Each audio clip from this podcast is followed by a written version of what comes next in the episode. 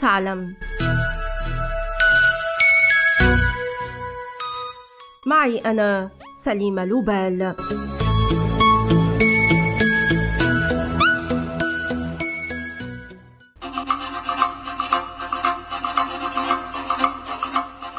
يرتدي النساء والرجال في عالمنا اليوم أقراطاً تتعدد أشكالها والمواد التي تصنع منها، لكن هل تعرفون متى ارتديت الأقراط لأول مرة؟ وهل لارتدائها معنى خاص؟ تعود أقدم الأقراط إلى نحو 8000 عام، إذ اكتشفت في منغوليا. وأما بعض الشهادات فتشير أيضا إلى أن جنود الإمبراطورية الفارسية ارتدوا الأقراط.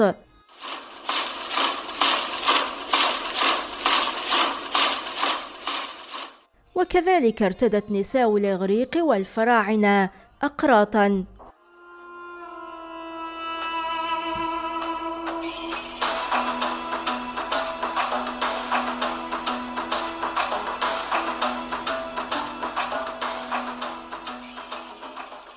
ويعد خرم شحمة الأذن أقدم تعديل للجسم عرفته البشرية، لكنه لم ينتشر إلا بعد فترة طويلة.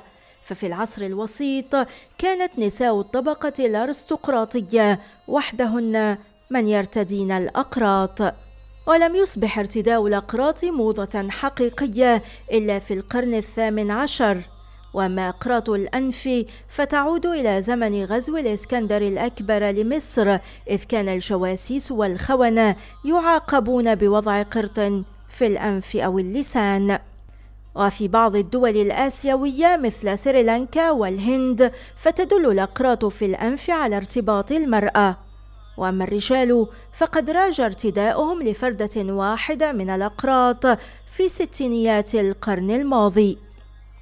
ويحرص البحارة والصيادون في عدد من دول العالم على ارتداء قرط من الذهب أو الفضة، ويعتبرونه تعويذة تحميهم من الغرق.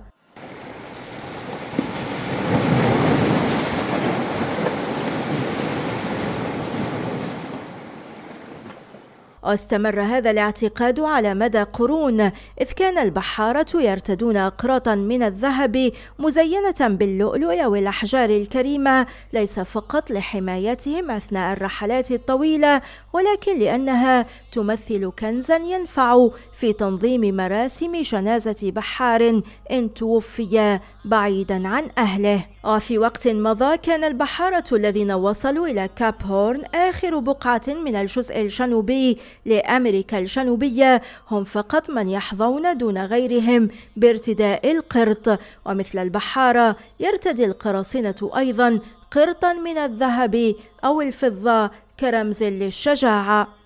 وفي بعض الدول العربية تحرص المرأة التي تجهض كثيرا على أن يرتدي مولودها الذكر قرطا، أملا في أن يعمر ويعيش فترة أطول.